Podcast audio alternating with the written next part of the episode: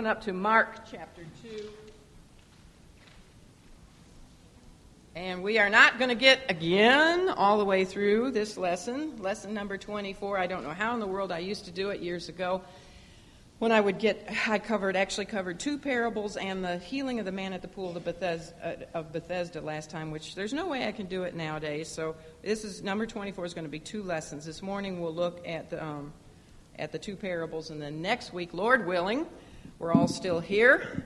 We will discuss the um, the miracle of the healing of the man at the pool of Bethesda, which again, just like the conversion of Matthew, is worth a whole lesson. So I don't, I don't begrudge this. So anyway, let's begin. Uh, as we have been looking at the Lord's authentication of Himself as both God's sent Redeemer and um, revealer the long awaited Messiah, King, the seed of the woman, the Savior of the world, we have seen that already in his public ministry he has been performing all kinds of miracles. And these miracles have demonstrated both his supreme authority and power over all realms of life, such as over nature, over Satan and the demonic spirit world. We have seen his power over diseases of all kinds, including the cleansing of leprosy um, all kinds of handicaps. And we've also learned by both his works and his words that he demonstrated his absolute authority to preach as he went throughout all of Galilee preaching,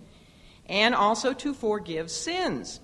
Now, continuing with this same thread of thought, we find in our lesson today and in next week's lesson and in the les- next two lessons after that, that he also demonstrated to the nation of Israel that he possesses the ultimate authority and, and power over man's traditions.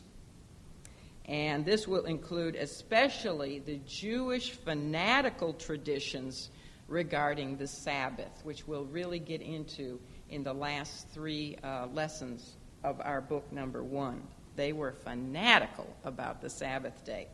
Now, our outline on this 24th lesson in our Life of Christ series is entitled Tackling Tradition, and it consists of three parts. We're going to just this morning look at the first two parts. We'll be looking at the Lord's first two recorded parables. We have not yet heard him teach by parable, but this morning we will look at his first two parables the parable of the new cloth patch and the parable of the new wine pouch. And then next week, we will look at part three. By the way, the three parts are entitled Bewildered Inquiry, and that's when John the Baptist's disciples ask the Lord why his disciples don't fast. And then we'll look at those two parables under bridegroom's illustrations. And next week we'll look at Bethesda's invalid. Okay? So let's begin by reading Mark 2. Mark 2. And we'll look at verses 18 to 20, the bewildered inquiry. It says in verse 18, and the disciples of John, that's speaking of John the Baptist and his disciples, the disciples of John and of the Pharisees used to fast. And they come and say unto him, unto Jesus, Why do the disciples of John and of the Pharisees fast, but thy disciples fast not? And Jesus said unto them, Can the children of the bridegroom fast? And by the way, over in Matthew's account of this, it says mourn. Can they, can they mourn or fast? While the bridegroom is with them, as long as they have the bridegroom with them, they cannot fast. But the days will come when the bridegroom shall be taken away from them, and then shall they fast in those days. Last week's lesson ended with Jesus and his disciples enjoying a great banquet which was hosted by who? Matthew, who was formerly Levi the publican. He, his name, and Warren Wiersbe says that uh, that was probably when Jesus changed his name, was when he called Levi and Levi followed him. He probably received his name change at that point in time. Put this in a special place, but I don't know where. Over there. Okay, we'll try that. And many, we, we read that many publicans and sinners had also been invited to that feast by Matthew, and as a consequence, many of them followed the Lord Jesus. That was in Mark 2.15. Also, however, as a consequence of that fruitful feast, the religious rulers of Israel fussed and fumed that Jesus could not possibly be the Messiah of Israel because of the type of low life sinners he was associating with. Of course, you know that they had already determined, they had already decided in their hearts that they were going to reject him, and they were simply looking for all kinds of convenient excuses to justify their rejection of him.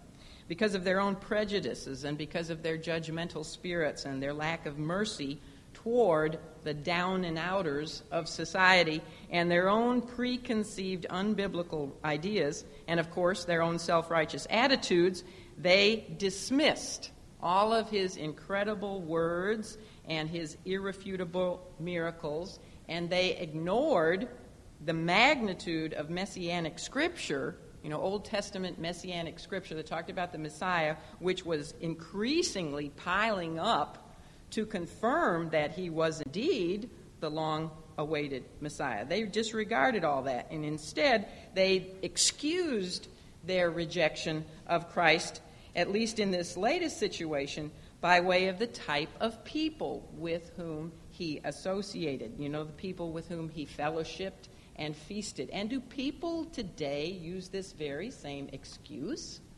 They do all the time. This is nothing new. You hear people um, say, well, if she's a Christian, I don't want to have anything to do with Christians. And we are peculiar people. I mean, just look around. Some of us are peculiar. but who did he come? Who did he come to save? Peculiar people, sinners. the Lord's perfectly logical and even biblical response to those religious leaders, it, it is precisely those who are sick who are in need of a physician. Right? I mean, it was a very, very logical response to them. And so, why on earth wouldn't he, the great physician, go to those people who are sinners? He's the one who can cure man's soul and the one who has the, the eternal cure for the sin disease That response silenced his critics. I mean, we didn't hear them say anything in response to that, but they were only silenced for a short while until they could find another excuse. And we find here in today's lesson that they very quickly changed gears and found yet another excuse for their willful rejection of him. This time, however, instead of finding fault with the fact that, uh, about his feasting activities, you know, who he feasted with, what are they criticizing? His fasting abstinence. You know, always looking for something. Now, before we get further into this uh, fasting situation, we need to understand that the complaint of the Jews, and when I say the Jews, I'm speaking about the religious rulers, okay? The their complaint, which apparently they made sure was spread throughout all of Israel, because it also reached the ears of John the Baptist's disciples. The complaint was with regard to their own man made laws, you know, the traditions of the Jews that had developed over the years. The Lord Jesus, and I want to make this perfectly clear as we go, get into this lesson up front, you need to understand that he never, ever did anything to violate or contradict God's laws, you know, regarding fasting or regarding any other matter what he, um, what he contradicts is always man's laws. You see, it had become the, the custom, it had become the tradition under rabbinical teaching for the Jews to fast two days a week. Now, most commentaries said those two days were Mondays and Thursdays, although I read one that said it was Mondays and Fridays. It doesn't really matter. They had made it, uh, the overlords of Israel had made it mandatory. It had become a mandatory tradition that the people fast two days a week, whichever those two days were. And they did this until really fasting had become a burden to the people rather than what it should have been, a blessing. It had also become a meritorious deed of which uh, men, such as the hypocritical scribes and Pharisees, could boast. When Jesus himself, in the Sermon on the Mount, which, Lord willing, we will get to this year, before the year is over, the Lord Jesus would strongly warn the people of Israel against such boastful, hypocritical fasting, which was practiced by so many of the supposed spiritual leaders of the nation. He said, this is in Matthew 6 16, he said, Moreover, when ye fast, be not as the hypocrites of a sad countenance, for they disfigure their faces that they may appear unto men to fast. So when the religious rulers were fasting, what would they do? They would go around with these long faces, you know, and everybody'd say, Oh, he's so pious. Yeah, they were making a big to do about it so that people would praise them for being so spiritual. That, oh, look, he's fasting. And so he said, Don't be hypocritical like them. That kind of fasting was for the praise of men. It was a, a, to appear pious before other people. Um, so that kind of fasting, as well as routine forced fasting, you know, fasting that was made mandatory, that only served really to obscure the true meaning. It hid the true meaning of fasting, you know, the original meaning that God had for it. And it really was an insult to God, this kind of fasting. I remember growing up in, in the church in which I grew, it was mandatory that we fast every Friday from certain foods. And then during a period called Lent, we could not eat any meat or dairy products every Monday, Wednesday, and Friday. It was mandatory forced fasting. It didn't get me any closer to the Lord. I didn't like doing it. I didn't do it with the right attitude or the right spirit. So it was really an insult to God. The Mosaic law really only required one fast a year, and that was on the Day of Atonement. Yom Kippur, which we, the Jewish people just celebrated this month. It was a day in which Israel was to humbly confess her sins before God and repent of them. So, fasting, as God had originally intended, was a sign of deep, deep penitence, you know, a repentance of sin.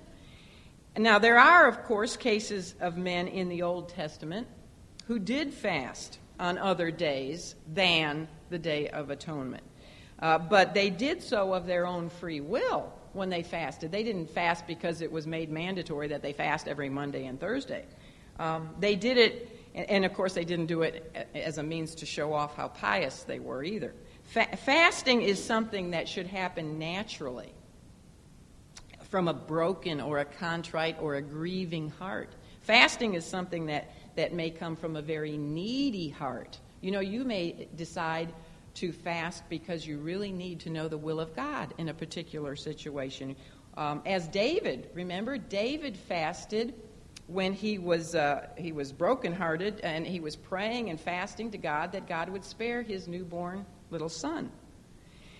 Fasting, which is nothing more than a shallow ritual, or fasting that is performed apart from a, a deep spiritual seeking, you know, to know the, the Lord's will, or from a contrite brokenness, that's just really meaningless fasting. And as I said, it's really an affront to God.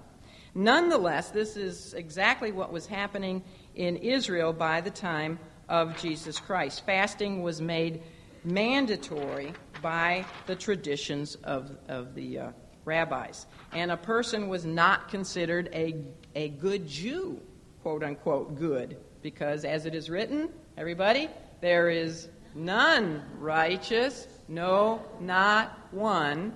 There is none that understandeth, there is none that seeketh after God. That's the four Roman nuns.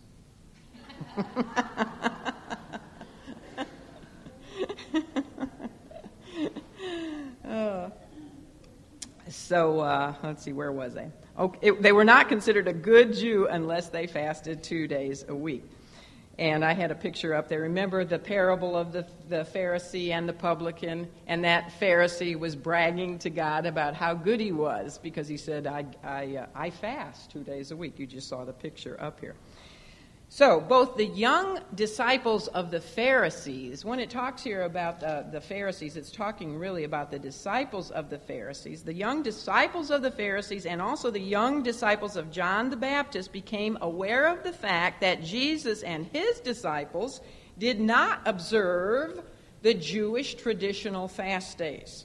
And Matthew tells us over in his account, by the way, this same account is found in Matthew and also in Luke. Matthew tells us that the disciples of the Baptist who were concerned about this matter, at least to their credit, instead of murmuring in secret over the issue, you know, like these um, the scribes and the Pharisees tended to do, they came straight to Jesus with their inquiry, you know, from him why he had uh, he and his disciples did not fast. And that's the right way to do things, you know. Take if you have an issue with somebody or if you have a question about something, rather than running to your friends and, and gossiping about it and, and wondering and spreading rumors, what are you to do? If you have a question about why is if if I'm doing something and you have a problem with it, don't talk to everybody else about it instead of coming directly to me. And that's the best way to resolve an issue. And that's what these disciples of John the Baptist did. Now, the disciples of the Pharisees didn't, but the Baptist disciples did. Now, the Baptist disciples at this point in time were a confused group of men. Remember, the Baptist, John the Baptist himself, was no longer with them. Where is John the Baptist at this point? He's in prison because he had condemned Herod Antipas's marriage to his brother's wife, and so he was thrown in prison. And so these disciples of John were kind of in a limbo situation. They were between John. They didn't have John with them anymore. So they and they and they weren't with Jesus, right? So they're sort of caught up in a limbo situation. John, remember, was an Old Testament kind of prophet, and John probably fasted. Now, I don't know that he cared about the, the traditions of the Jews and fasted on Mondays and Thursdays, but I'm sure he fasted because of a needy, broken heart for the nation of Israel and other reasons. He fasted the right way, but he would have, you know, told his disciples about or taught them through through his own example that that fasting was good. And fasting is good. I mean, there's nothing wrong with it. It's just when it's mandatory or to show off to, to men. But um, and we know the Baptist didn't eat too much. I think he always fasted. All he ate was locusts and honey. That'd be fasting to me. so they were these disciples of John were um, in between allegiance to the herald of the Messiah and the Messiah himself. They were confused, probably. They were confused about the traditional Jewish regulations and now the new ways of Christ and the new things that he was introducing. Uh, they were really what we could say, they were caught up between truth and uh, tradition and truth. Are a lot of people caught up between tradition and truth? Yeah, you know what? Probably every one of us in this room has some little hang-ups about that. And some of us have blinders and we don't even know a lot of things we are doing are just totally because of tradition. And sometimes they even contradict truth. But they were hung up between truth and tradition. Um, because the Baptists now had declared that Jesus was indeed the Messiah, he had referred to him as the Lamb of God, which cometh to take away the sins of the world. These disciples, like Andrew and John, really should have been with who? They really should have been with Jesus because John the Baptist, the one they were following, had said, He is the Messiah. But for some reason, they hung around, they stayed with John, and even though John's in prison, they're still not following Jesus. But maybe after they came to the Lord with this question about his fasting situation, and he answered their question, I like to think that maybe they stayed with him, or at least some of them maybe stayed with him after this. But anyway, to their credit, they did bring their question to the right source. They went to him just like honest friends should do when they have a problem that needs solving, and they gave him an opportunity to explain why he did not require his disciples to fast. Now, did the Lord himself fast? Do you think he fasted because the Jews wanted him to fast on Mondays and Thursdays? No. But we know the Lord fasted, don't we? When did he, one time we've already looked at, he fasted for 40 days and 40 nights. Now, in the Lord's response, he, as he often did, he used, first of all, figurative language when we hear him talk about the bridegroom and the children of the bride chamber. He used figurative language, and then he also, in his response to them, used two parables. And as was also his common practice, he began his answer to their question with a question of his own. He just does this all the time. So they had asked, Why do we and the Pharisees fast oft or often, but thy disciples fast not? That's how it's worded over in Matthew 9:14. And then he asked, Can the children of the bride chamber mourn? And the other account says fast, as long as the bridegroom is with them. Here, the Lord, uh, first of all, used a metaphor of a bridegroom to speak of himself. And that is something that would have been familiar to John the Baptist's disciples. Remember, because John the Baptist had done this very same thing earlier, over in John 3:29. He referred to Jesus as the bridegroom, and he referred to himself as the friend of the bridegroom. So John's disciples would have understood this figurative language they would have understood that Jesus was the bridegroom of whom he was speaking here. And who do you think the children of the bride chamber were? Well, that was a reference to his disciples. It's really also a reference to um, the wedding guests. You know, he's speaking here about a wedding. And so the children of the bride chamber was a reference to wedding guests. So he was reminding them of the common logical knowledge that nobody expects the guests at a wedding uh, to fast. I've got a wedding coming up April 30th, and it would be great if the wedding guests would fast. I could save could save a lot of money that way. but that's not. Yeah, nobody does that. You know, you maybe if you go to a funeral, you might. Well, we don't. Christians never fast at any kind of fellowship, do we? but you don't expect fasting at a wedding. He, the bridegroom, had come, as John the Baptist also knew and had preached. He had come to offer the kingdom. You know, it was at hand because the bridegroom had come, had arrived. You know, the kingdom, and here I'm speaking about the literal 1,000 millennial kingdom, the literal on earth kingdom. The kingdom in the scripture is often compared with a wedding feast. So it was at hand. The bridegroom had arrived, so the wedding feast was at hand. The message of the coming of the kingdom is is that a sad message? No, it's a joyous message. It's a glorious message. It's a message of, of hope and of peace on earth, finally. It, it's a message of grace and a, a message of forgiveness of sin. It's a message which should cause, just like at a wedding, great rejoicing. It's not a time for fasting or for mourning. It would have been inappropriate to fast for those, like the disciples of, the, of Christ, who had accepted, by their faith in Him, they had accepted His divine invitation you know, into the kingdom. In other words, if I send out, and by the way, you're all invited to the wedding on April 30th, please, I'm inviting you right now.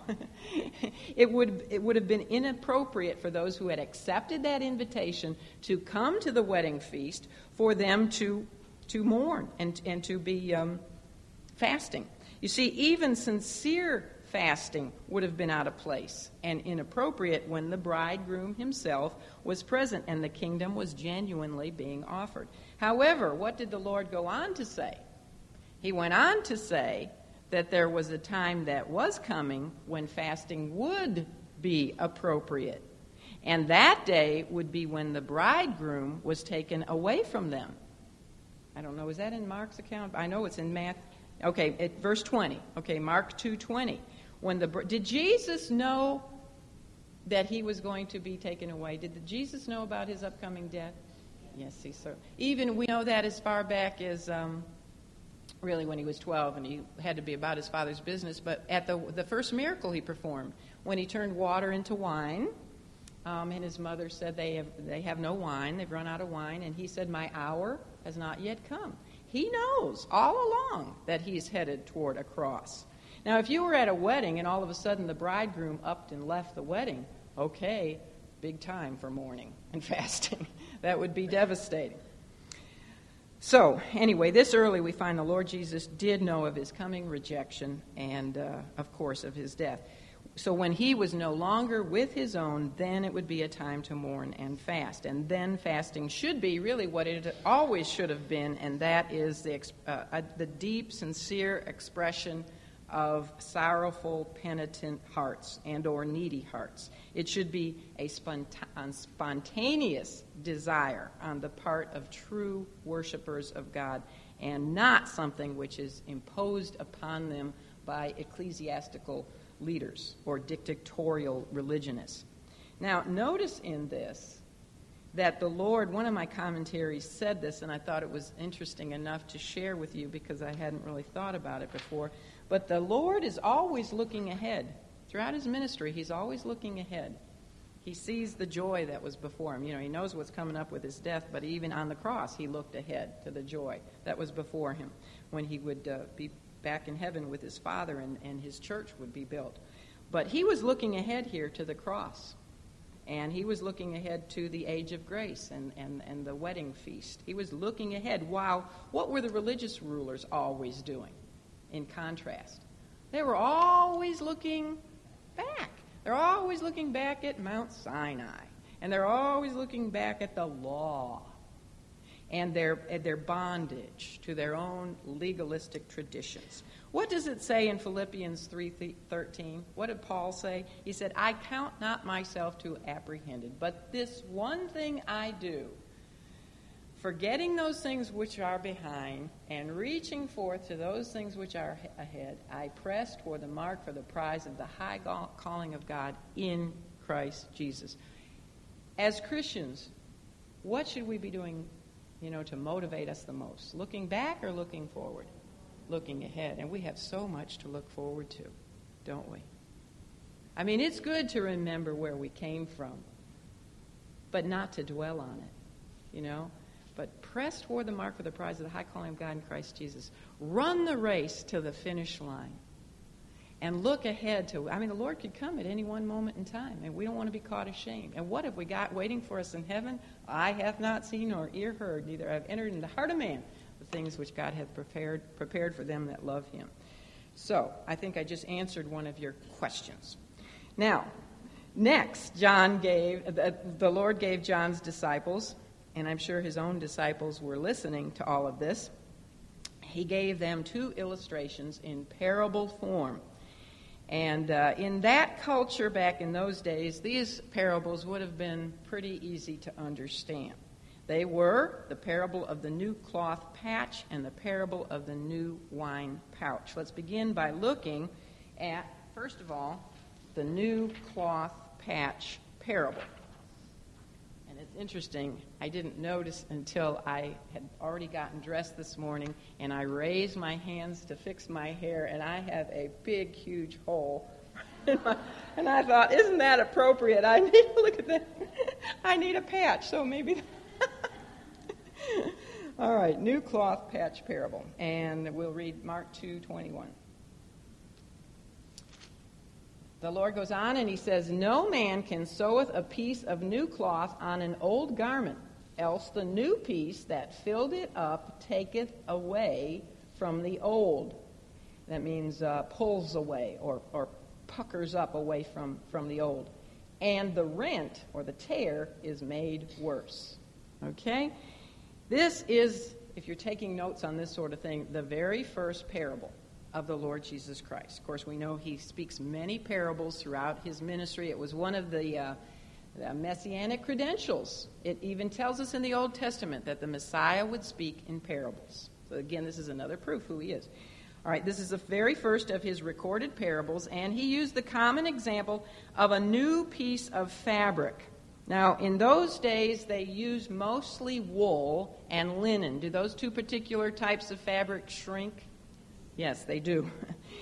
Uh, so he's talking about a new piece of fabric, in other words, a patch, being sewn onto an old garment. Now, to patch an old garment, all of you seamstresses, you know this sort of thing, to patch an old garment with a new, unshrunk piece of cloth, especially if it was wool or linen, would be foolish. I mean, no one who, who, unless they were ignorant about fabrics, no one would do this. Well, because as soon as you threw that garment into the washing machine, or as soon as it became wet, the patch, if it hadn't been shrunk, pre shrunk, that patch would just pucker up. It would, it would take away, it would shrink, or, or you know, pull away from the material of the old garment. And the rent or the, the tear would be even worse than it had be, been in the beginning. Does that make sense to all of you? All right, so that's, that's what he's saying here. Now, the Lord was using the old garment of this parable symbolically to refer to traditional Phariseeism. It was a worn out garment that had become useless because it had this tear in it. Um, Jesus had not come to try to patch up the old and dissatisfactory garment of Jewish practices and traditions by uh, adding to them, patching, superimposing over them pieces of his, his new faith or his new ideas of faith. In other words, he was not offering Israel something, oops, something that he could uh, that could be superimposed over Pharisaical legalism and traditionalism in order to reform it. He had not come to reform or to repair an old system. You know, somebody says to you Jesus was a reformer, that's not accurate. He was not a reformer, he was not a repairer, he was not a, um, a, a revolutionary, he was a recreator, he was a redeemer. What does it? He really came to give Israel and the world something new. It says in is it 1 Corinthians 5:17? If any man be in Christ, he is a new creature.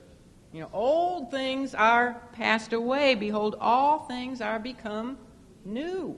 He's a recreator. He is the creator. And when he came the second time, he is a recreator. He created us physically to begin with, and when he comes into our hearts in the new birth, he recreates us. Therefore, his point with regard to fasting is, is this why should the followers of the new copy or emulate the slaves of the old. True, you know, there would come a time for fasting again, but it would be, as we said, it would be voluntary, and it would not be begotten by the commands of, of men's interpretation of the law, but by an inner desire to better know the Lord and His will. All right, we'll be touching on this a little bit more, but let's go on and look at the second parable, which is the parable of the new wine pouch. And for this, we look at the next verse 22. He went on after he talked about the garment and a patch, and he said, And no man putteth new wine into old bottles or wineskins, else the new wine doth burst the bottles, and the wine is spilled. Now, don't think of glass bottles because it's really wineskins, all right? and the bottles will be marred. But new wine must be put into new bottles. All right, to reemphasize the same principle Jesus that he had said in the first parable here, Jesus immediately presented a second parable. I'm getting ahead of myself with my picture. All right, this time, however, he used the example of wineskin pouches. I had one at home and I forgot to bring it, but uh, he, they're referred to as bottles, but they're not glass bottles, so just totally get that out of your mind. Uh, wine or water back in those days was stored not in bottles, it was stored in, in skin pouches, and, and mainly those skins were made out of the skins of sheep or goats, but primarily goat skin goat skin pouches. Now, because an old wine skin would have lost a lot of its elasticity, it, it, was understood among the people of that time, they would have no problem understanding this parable, that you did not store new wine in old wineskins. Why? Well, because if that grape juice was left in that old wineskin for any length of time, or if it was out in the heat somewhere, it would begin to, the, the grape juice would begin to expand in fermentation, and the gas that it would generate would exert pressure on that old, inflexible, unyielding wineskin, and what would happen? It would burst, or at least it would crack. Actually, the one I have at home is so old it is cracked. It would have been great if I could have brought it. I think my husband got it in Portugal or somewhere. But if it cracked, what would happen? The wine, the juice inside would spill out and it would be lost. So obviously, new wine was most sensibly and appropriately put in new wineskins because new wineskins were still flexible. Elast- they still had their elasticity. So the Lord again was saying that He was introducing something that had to be entirely separated from the old. The new wine of His, and what does wine in the Scripture symbolically speak of? Joy, okay? The new wine of His joyous, free salvation and, and grace could not be confined to the old skins of Pharisaic traditionalism and legalism. The gospel message could not be connected to the old system, and that's what we basically hear about in the patch parable. It couldn't be connected to the old system, nor could it be contained in the new system, which is the wine pouch parable. Parable. parable. The old system, which was taught and propagated by, of course, the scribes and, and Pharisees primarily, that old system was outdated and, and it was worthless. They had so turned and twisted and, and reinterpreted and added to and subtracted from the God inspired Mosaic law and the, the teaching of the rest of the Old Testament scripture that rather than trying to patch up things or trying to mix his truth with their error, Jesus began afresh. Now, of course, as I said before, he did not come to destroy the law. He didn't come to destroy God's law, but to fulfill it. And he says that in Matthew 5 17. But he would need to re educate the people as to what God had originally said and what God's original intention was. And that's, of course, what we will see over and over again in the Sermon on the Mount. He said, Ye have heard it said of old, but I say unto you. So he purposely, he purposely was putting an inseparable gulf. You know, you say, why is he always irritating the religious rulers? Well, he's doing it purposely. He is putting a gulf between himself and their Pharisaic Judaism he would tell the people, again, this will be in the Sermon on the Mount, that except their righteousness would exceed the righteousness of the scribes and the Pharisees, they would in no case enter into the kingdom of heaven. So Christ's point in, in his two parables here was that his ministry and his message would neither be connected to nor contained within the Pharisaical, self righteous, external, legalistic system of traditional Judaism. Now, of course, he already knew that the response of the religious crowd, what the re- response of the religious crowd would be to this, um, which is why in Luke 5:39 he predicted their response. You don't see this in Mark, but if you go over to Luke 5:39, he said, "No man." I have a picture of that here. Wait a minute. He said, "No man." ha- also having drunk of wine, straightway desireth new, for he saith, The old is better. The religious rulers of Israel were very content with the old wine. They were old wineskins, and they were very content with the old wine. They were very content with the status quo, with the old system. Why do you think they were so content with it? Because it gave them the power and the prestige over the people that they so loved. So they had no desire to change, even if their own hearts were convicted and even convinced that the individual who was offering them the new wine of joy and true forgiveness and the abundant life and eternal life was the Messiah himself. And I think many of them were inwardly convicted about who he was. But they did not want, they didn't even want to change. They liked the way things were, with them having so much power over the people. Now, by the way, Jesus understood that he needed new men for the new message. He needed new wineskins. He needed new vessels. uh, that could take his new message and spread it throughout the wor- old world. If he had chosen to put the new message into old wineskins, you know, the, let's say the gospel message, if he put that into old wineskins, the, the scribes and the Pharisees, their old, inflexible attitudes would have torn apart the whole project. They would sour, taint, and spoil the sweetness of the new wine of the gospel, and it would eventually disappear. The new wine of the gospel message, you see, could not be entrusted to these old, worn out, washed out, inflexible Pharisees, scribes, and Sadducees, and the other religious rulers. Were they inflexible?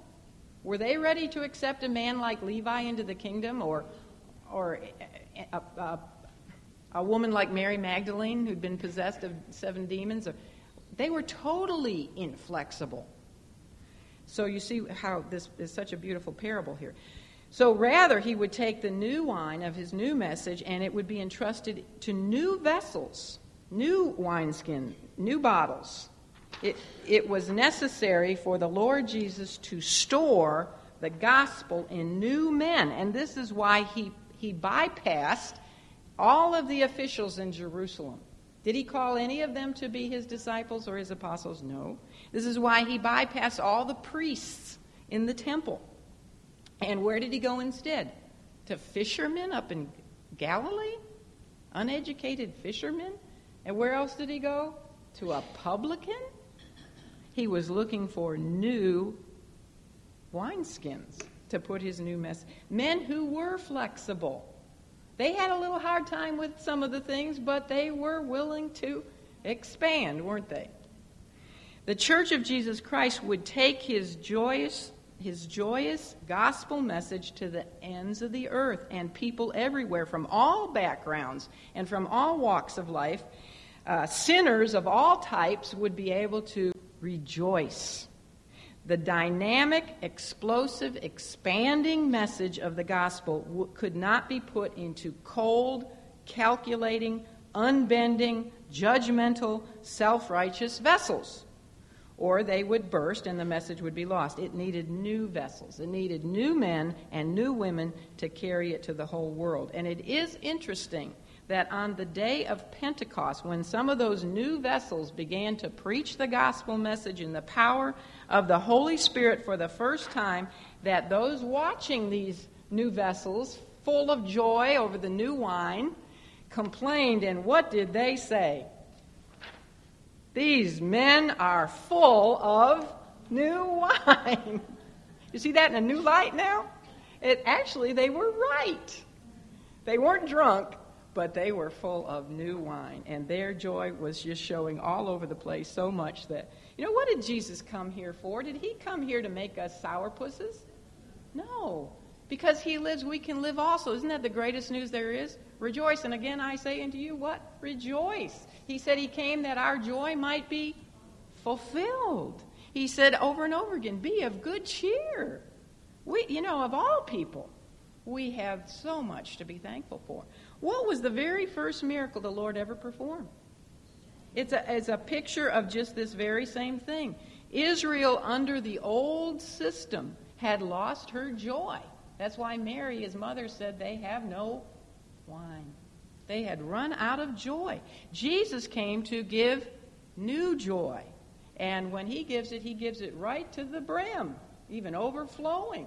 Remember, those water pots were filled to the very brim. So the first miracle he performed sent this very same message that the water of his word miraculously turns to joy.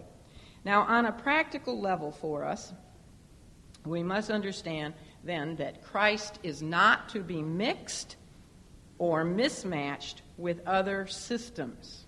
He will not be patched onto or mixed with some other system. For example, it is not acceptable to try to mix law and grace. The gospel, I can't get that quite all on there, but the gospel of Jesus Christ is not something to be added to the law. It is not an improvement of the law or even a remodeling of the law. This, you see, is exactly what was the problem with the church of Galatia. We're attempting to, to work the law and grace together, and that's why the Apostle Paul had to write the book of Galatians. He had to admonish them about this. The, the leaders and the members, uh, some of the members of that church, were attempting to bring together Judaism and Christianity. They were holding on to such practices from the law as circumcision. And they were in trying, trying to impose on all new believers, even if they were Gentiles, circumcision. They were saying, well, you can be saved by Christ, but you also have to be circumcised. So it's, it, it's faith in Christ plus a work. You see, going and that's why Paul said, "Be not entangled again with the yoke of bondage." You know, we're set free from. We have liberties in Christ. We don't have to go back under the bondage of the law. And, uh, and yet they were also, not only were they embracing um, Christ, but saying people had to be circumcised, but they were also embracing baptism. So you had to be, you also had to be baptized. They, they got that picture, but they were still adding other things. And then we, and these people were called Judaizers. The Judaizers, Paul had a terrible time with them. Um, they were also trying to impose old kosher eating habits on the people. You know, you still you still can't eat um, bacon and you can't do this and you can't do that. They were still, you know, entangled with the law. They endeavored to keep alive so many aspects of the law and the Jewish ceremonies and the ordinances and, and to mingle them together with the gospel of Christ.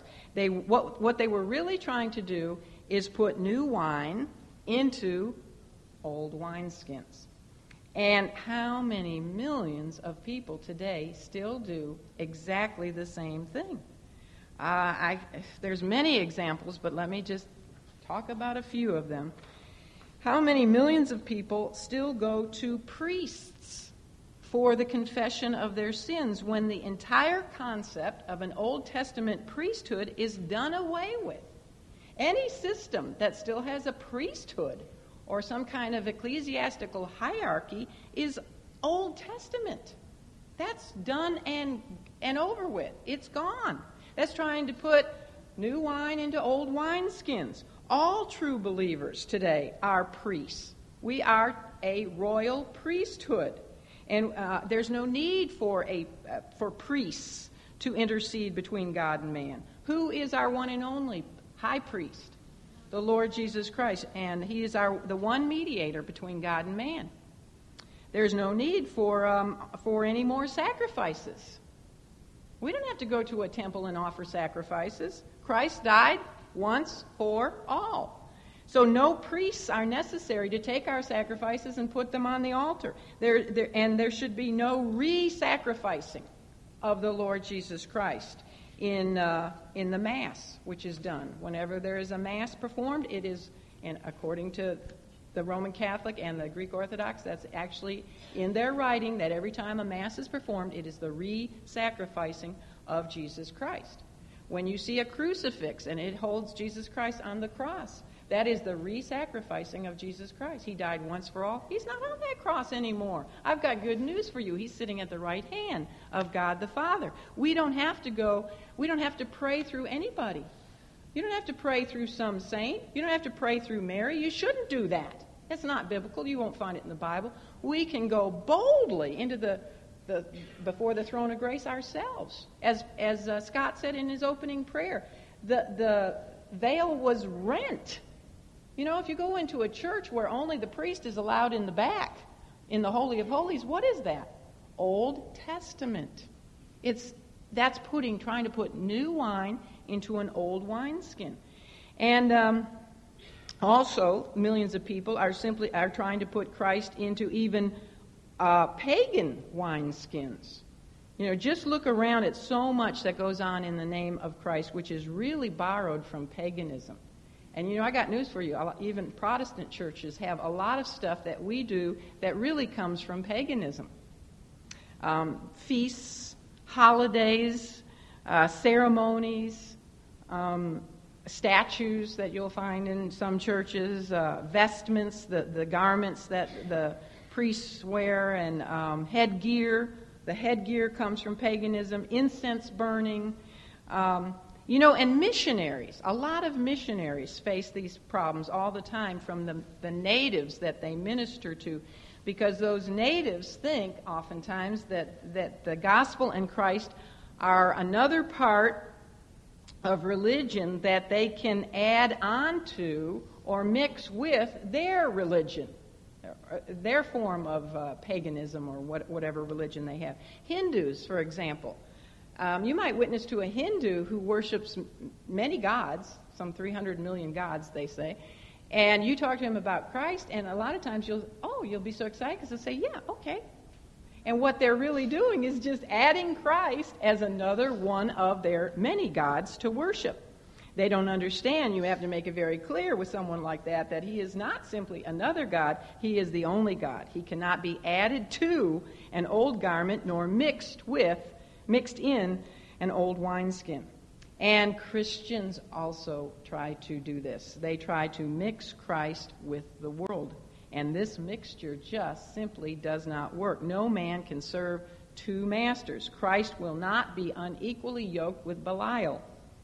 Uh, he cannot be, Christ cannot be patched over a world view.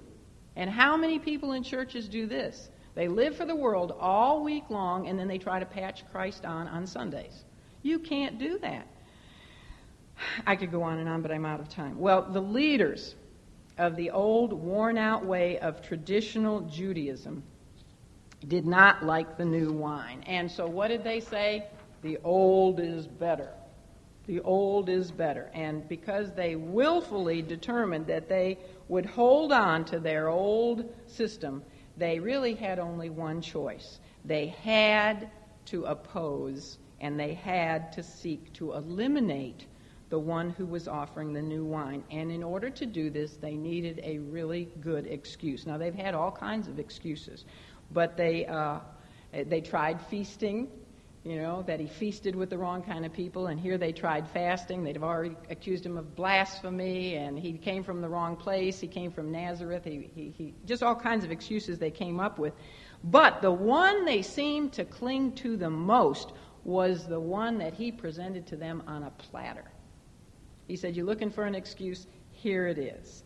And uh, that's what we're going to look at starting next week as we look at him healing a man who had laid as an invalid for 38 years at the pool of Bethesda. And oh, naughty, naughty, what day of the week did he heal him on? Their Sabbath. And that's the excuse they really, really clung to. Thank you. Let's close in a word of prayer. Thank you, Father, that Jesus is not only the physician who gives spiritual health to sick sinners, but that he's also the bridegroom who gives spiritual joy. Thank you, Father, that he is, oh, he just came to make our joy so full. Like John the Baptist said, he said, Now my joy has been fulfilled. That, thank you, Father, that he's not a renovator of Moses, that he's not a reformer or, or even a revolutionary, but that Jesus is a recreator. He's our Redeemer. He takes old things and He makes them brand new. And He makes those old things pass away. And He fills us to the very brim with the new wine of His joy. Father, thank you so much for Jesus Christ. Help us, Lord, to look with eager hearts for His coming. We love you. I pray now that you'll protect each woman as she travels in the, in the rain back home and bring us all back together safely. In Jesus' name, amen.